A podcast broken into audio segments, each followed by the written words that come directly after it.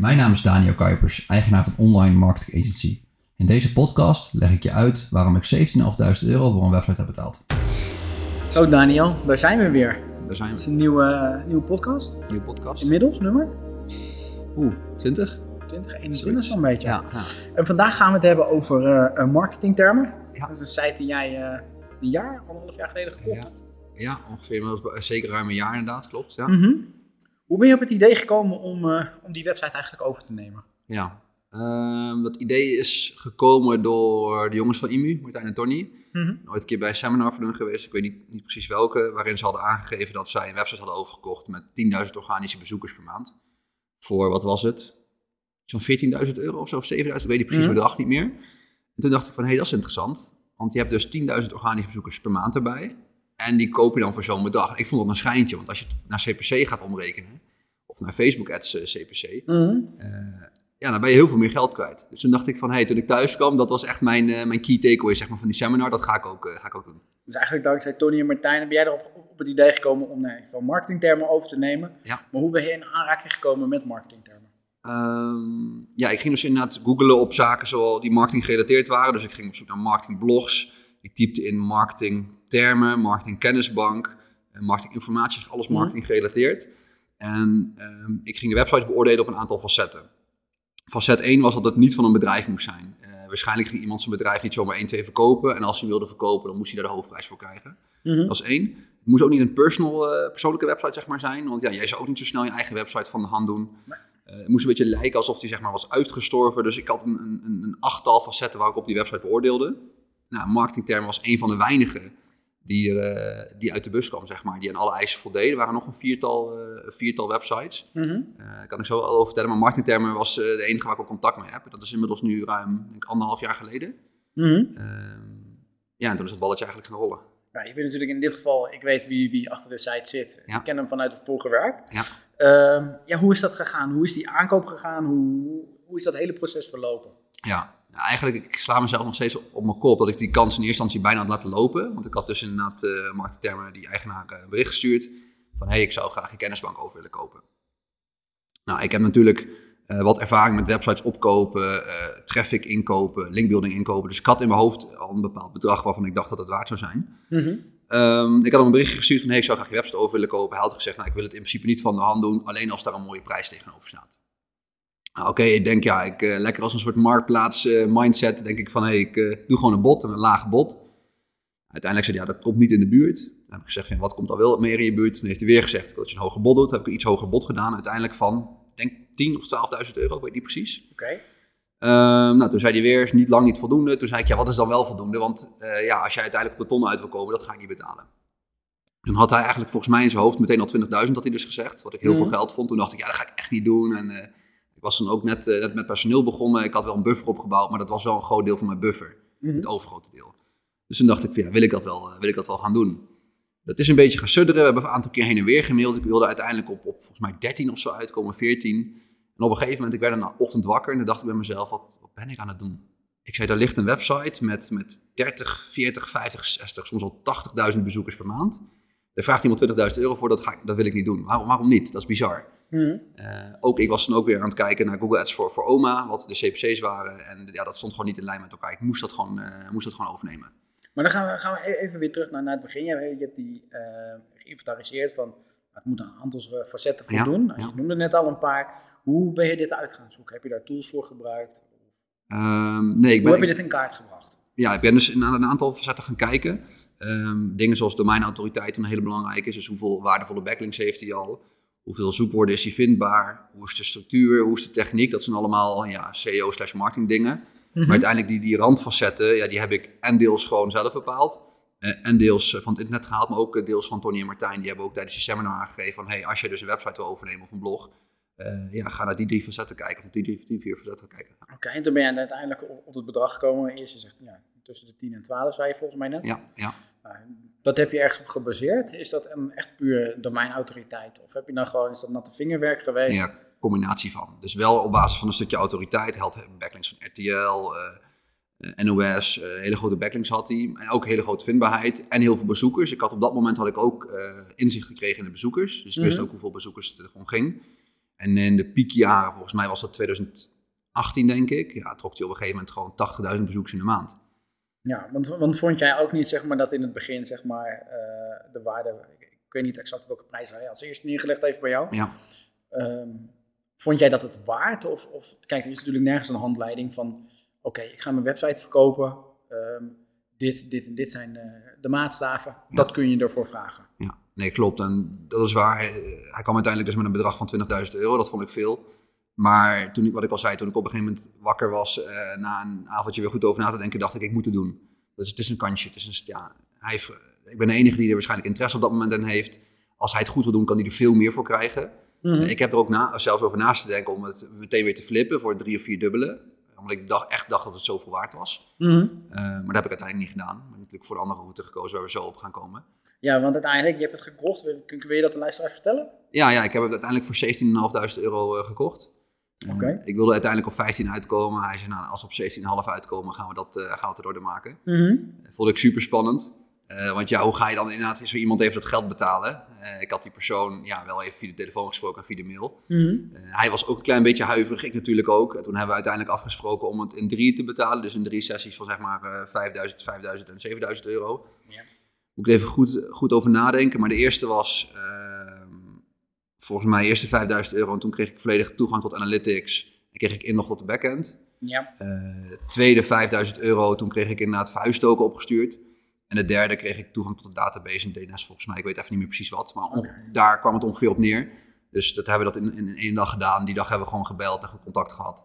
Kijk, want je zegt ook weer, dit was voor jou nieuw. In dit geval was dat ook voor, voor nieuw. Ja. Vermoed ik. Ja. Um, ja, met wat voor gevoel? Jij maakt natuurlijk, wat je zegt, je maakt vijfduizend euro maak je over. Ja. En dan, hoe is dat gegaan? Hebben jullie zeg maar contact gehouden? Of heb je gezegd van, ja, ik boek nu geld over? Ja, ja zo is het. Uh, zo... Heb jij het ontvangen? Wat krijg ik nu van jou? Ja, ja zo is het wel, wel gegaan. Maar ik merk dat bij hem een stukje voorzichtigheid, bij mij ook. Hmm. Hij heeft ook volgens mij uh, webdesign agency. Of hij, hij doet ook, uh, hij heeft ook meerdere bedrijven volgens mij. Dus um, ik had hem zover natuurlijk ook opgezocht. Zijn LinkedIn was al heel lang bijgehouden, zag er goed uit. Uh, je kon genoeg over hem vinden. Mm-hmm. Hij zat wel volgens mij in het noorden van het land, Friesland of Groningen. Ja, volgens mij Friesland inderdaad. Ja, dus ik dacht, ja, het is wel en erheen rijden, maar ik, het, het voelde gewoon goed. Uh, ja, hij had voldoende historie, voldoende informatie over hem op het internet, dus ik uh, maak me er niet zoveel zorgen over. Ah, dat is mooi. Kijk, en, uh, uiteindelijk, nou, alles is samengekomen. Ja. De site is overgeheveld. Uh, jij bent de nieuwe eigenaar. Ja. En toen? Ja, wat, uh, wat het belangrijkste was, is dat wij uiteindelijk de content op de website van O M A wilden gaan zetten. Mm-hmm. Um, om dat te doen hadden we nog wel even tijd nodig. Dus de website heeft eerst nog een maand of zo bij hem gedraaid. Dus wij hebben dus zeg maar wel alles overgenomen qua domeinnamen. Dus de D N S teruggelinkt naar zijn omgeving. Dus dat betekent dat wij wel de eigenaar ervan zijn. Omdat hij eigenlijk de informatie ophaalt bij, uh, bij hem nog. En toen zijn we eigenlijk, toen is met name Emiel, uh, is toen aan, aan de slag gegaan. Emiel mm. werkte toen op een gegeven moment nog vierentwintig uur voor ons. Uh, maar zeker rond die periode heb ik gevraagd of hij veertig uur wilde werken. Juist om die migratie te gaan doen. En wat ik uiteindelijk op voorhand had ged- uh, gedaan, ik had al een hele U R L-structuur uitgedacht. Dus de, hij had al een U R L-structuur op de huidige omgeving. En ik had een nieuwe U R L-structuur uh, bedacht op basis van natuurlijk onze WordPress-website. Mm-hmm. Zaten wel het haken en ogen uh, aan. Ik denk dat het nu niet het juiste moment is om tijdens de podcast daar dieper op in te gaan. Dat is heel technisch, maar er waren een paar haken en ogen. Een paar mm-hmm. afwegingen die ik heb moeten maken. Um, en toen was het gewoon een kwestie van, van redirect overzicht maken. Dus, dus de oude U R L's in kolom A, nieuwe U R L's in kolom B. En die stond al klaar. Uh, en vervolgens moesten er ruim achthonderdvijftig pagina's overgezet worden. Dus het waren, ja, in ieder geval, je kocht een database met ruim achthonderdvijftig ja. termen al. Ja. En dan gaan we even een stukje doorspoelen. Inmiddels zitten we op hoeveel termen nu? Ja, ongeveer negenhonderd. Er worden er ongeveer dertig per maand bijgeschreven. Alleen we hebben er nog wel vierhonderd op de plank liggen die nog geplaatst moeten worden. We zijn ook redelijk druk. We hebben ook content writers die schrijven. Dus daar komen er elke maand dertig bij. Maar we hebben er nog vierhonderd op de plank liggen. Mm-hmm. Um, Maar die, ja, die worden nog geplaatst. Dus op het moment dat het dus, uh, Emiel ging al die content overzetten. Het lastige is dus niet alleen copy-paste. Het was ook categorieën en gerelateerde artikelen. Of gerelateerde kennisbankartikelen. Metatitel, meta-omschrijving. We hebben ja. meteen alles geoptimaliseerd. Dus Emiel is echt weken bezig geweest. En op een gegeven moment was het moment daar. Toen hebben wij de pagina's live gezet op de website van O M A. Um, toen hebben wij um, een, een WordPress-installatie uh, eigenlijk op het domeinnaam gezet van, uh, van marketingterm punt n l. Mm-hmm. De D N S-aanpassing gedaan, dat die op onze hosting draaide. En dan heb ik daar alle redirects op gezet. En vanaf dat moment uh, zijn we ook gaan linkbeelden naar de website van O M A. Mm-hmm. En dan was het eigenlijk gewoon wachten. Uh, maar al redelijk snel, binnen een paar weken, zagen we echt wel resultaten. We gingen van zeg maar vijfhonderd bezoekers op een dag naar drie, drieduizend vijfhonderd bezoekers op een dag. Dat zijn, dat zijn de mooie cijfers. Ja. Dus je, je merkt in ieder geval uh, een groei in bezoekers. Ja. Wat heb je nog meer gemerkt van deze overname? Um, ja, ik kreeg heel snel de vraag, ja, Daniel, uh, ik krijg nu meer klanten, ik krijg nu meer leads. En die marketingtermen, wat voor doelgroep is dat geweest? Mm-hmm. Uh, ja, zijn heel veel scholieren. Die zoeken op uh, S K U, die zoeken op doelgroep, op... Um, nou, noem al die termen maar op. Die zoeken daarop en die zoeken een stukje informatie voor een school. Dat klopt. Alleen er zijn ook heel veel marketeers die daarop zoeken. Dus ik kan niet precies zeggen, het levert bijvoorbeeld ons tien klanten per maand extra op. Of, of um, tien leads per maand. Maar ik zag wel inderdaad in die maanden na dat wij meer leads binnenkregen. Ook uh, vanuit België dat we veel beter vindbaar zijn. Dus ik zag dat er veel meer gebeurde. Um, daarnaast natuurlijk ook is uh, alle linkwaarden die we door hebben gekregen. Want al die backlinks die zijn natuurlijk naar ons domein. Mm-hmm. En die hele historie en een veel betere interne linkstructuur. Dus het heeft op zich niet, ik kan niet zeggen dat het bijvoorbeeld een ton heeft opgeleverd. Maar voor de business van OMA, voor onze online vindbaarheid, is het heel belangrijk geweest. Een mooie verrijking. Een mooie verrijking. En een, ja, sinds die periode zijn wij organisch het best vindbare marketingbureau van Nederland. Uh, er is geen ander online marketingbureau wat in de buurt komt. Je hebt een aantal met een grote kennisbank, maar dat is ook een, uh, een soort ego-dingetje die ik mooi op tafel kan gooien sinds we die kennisbank in, in handen hebben. Ah, kijk, dit, is helemaal, dit klinkt helemaal mooi. Uh, heb jij nog tips voor de luisteraars um, als zij ook een site zouden willen overnemen? Ja, z- zeker. Welke dingen moeten zij bijvoorbeeld letten? Ja, zeker. Um, ik ben eigenlijk sinds dat moment, ben ik ook voor mijn hobbyprojecten, maar ook voor OMA, ben ik constant aan het zoeken naar websites die overgenomen kunnen worden. Ik ben nu ook weer voor één van mijn hobbyprojecten bezig, dat is niet mijn grootste hobbyproject, om een website over te kopen met tweehonderd uh, blogjes. Het zijn geen fantastische S E O-blogjes, maar er zit best wel wat content in. En die gast vraagt daar iets van driehonderd euro voor. Dus dat soort pareltjes zijn er. Dus ga binnen je niche echt op zoek naar websites, webshops, domeinnamen die al een bepaalde waarde hebben. Ja, waar moet je dan inderdaad op baseren? Het liefst zoveel mogelijk historie. Dus zoveel mogelijk uh, organische zoekwoorden, zoveel mogelijk linkjes en dat soort dingen. Mm-hmm. Uh, maar je kan bijvoorbeeld ook gewoon een concurrent opkopen. Dus dan maar stel je bent dus een noop, je gaat op zoek, ja. Je wil dit gaan doen, je hebt wel enige vorm van kennis. Ja. Welke tools moet, het, uh, moet je gebruiken of kan je gebruiken? Ja, Google is, nummer drie. Ja, Google is het allerbelangrijkste. Dus Google gewoon op alle termen wat ik al zei. Ik klik die aan en ga kijken, hey, wordt die website nog gebruikt? Is er nog, zijn er nog nieuwe producten op uh, toegevoegd? Is het echt een privé website of is het een, een bedrijvenwebsite? Dus gebruik echt, uh, gebruik echt Google. En mocht je de, de kennis en kunde en tools hebben, ga ook met een S E O-tool aan de slag. En wij gebruiken dan SEMrush. Mm-hmm. Dus gooi daar wat concurrenten in om te kijken wat voor waarde die hebben. Uh, een mooie aanvulling daar nog uh, op is... Als jij een website in SEMrush zet, dan kan je uh, een kopje aanklikken waarmee SEMrush concurrenten gaat, gaat aanraden. Mm-hmm. Zo van, dit zijn concurrenten die overlap hebben op het gebied van content. Ja. En dat zijn dus eigenlijk uh, websites soortgelijk aan jouw website. En die kan je ook weer gaan benaderen.